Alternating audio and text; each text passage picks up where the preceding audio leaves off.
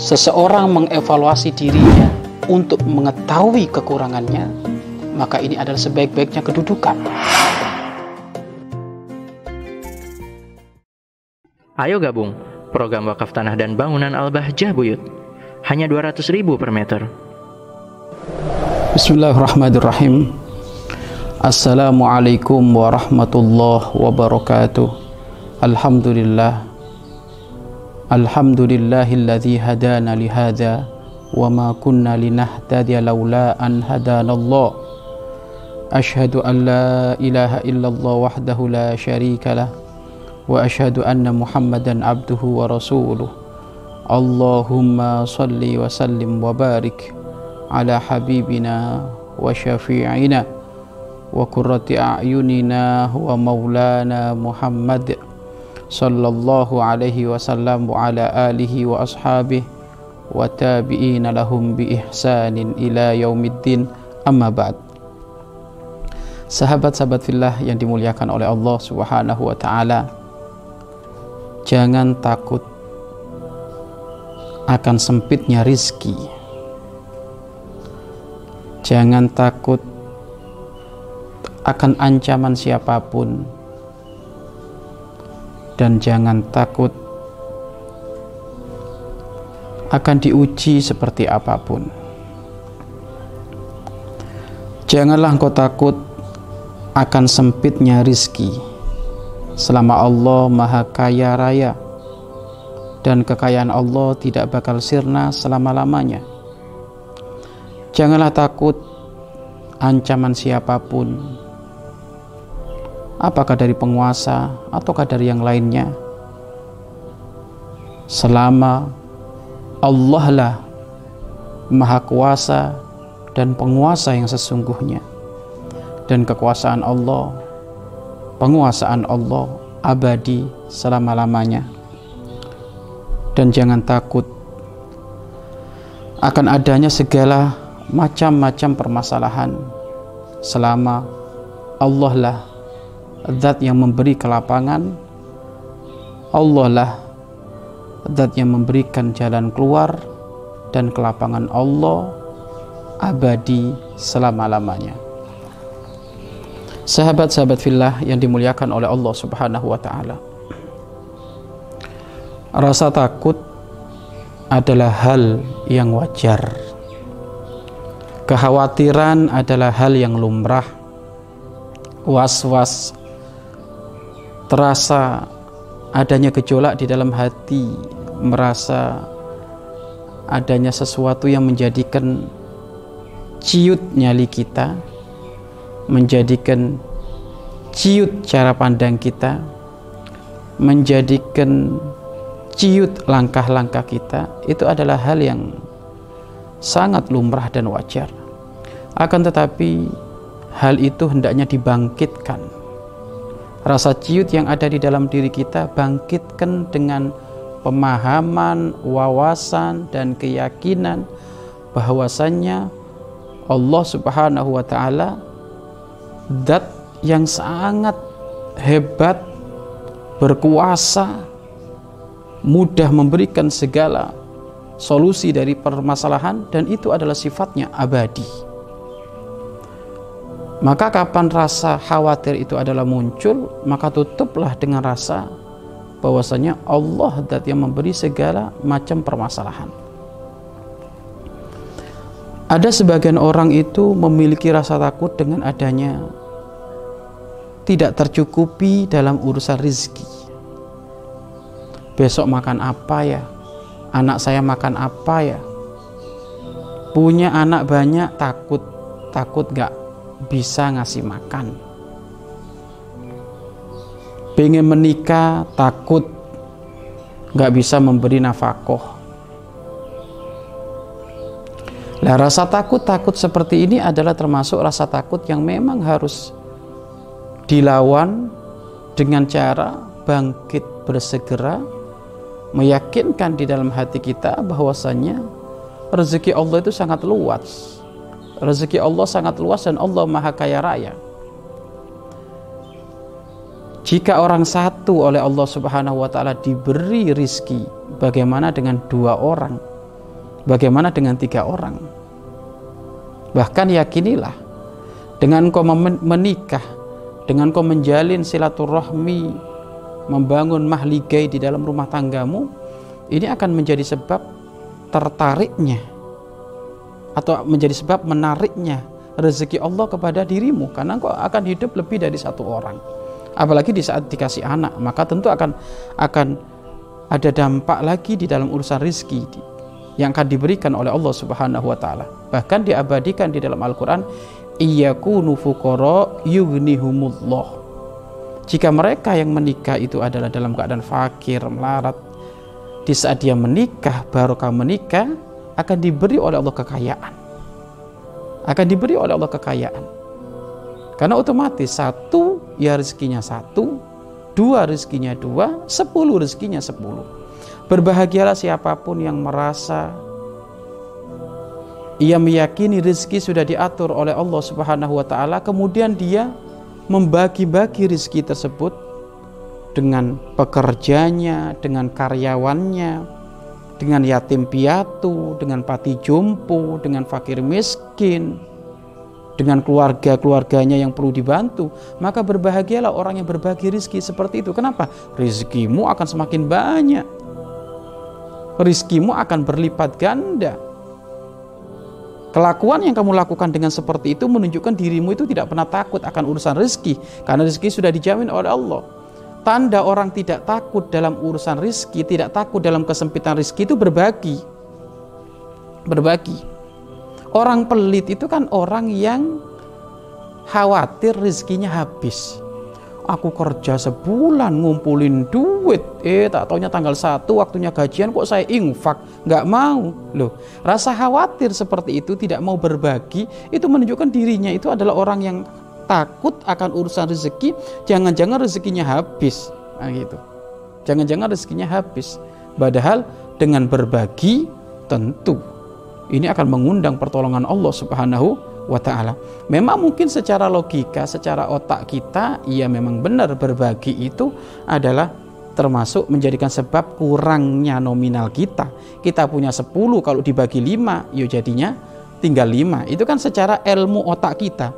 Tapi kalau ilmu kebesaran Allah, ilmu keberkahan Allah, ilmu-ilmu Allah yang tidak bisa kita nalar dengan logika kita, diambil 5 Malah ini yang menjadikan sebab nanti limahnya bertambah.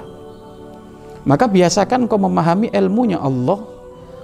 Biasakan kau memahami kebesaran Allah. Biasakan engkau memahami kehebatan Allah. Maka kehidupanmu akan menjadi tenang. Maka jangan takut dengan sempitnya rizki. Selama Allah dat yang maha kaya raya dan kekayaan Allah abadi. Kekayaan Allah abadi.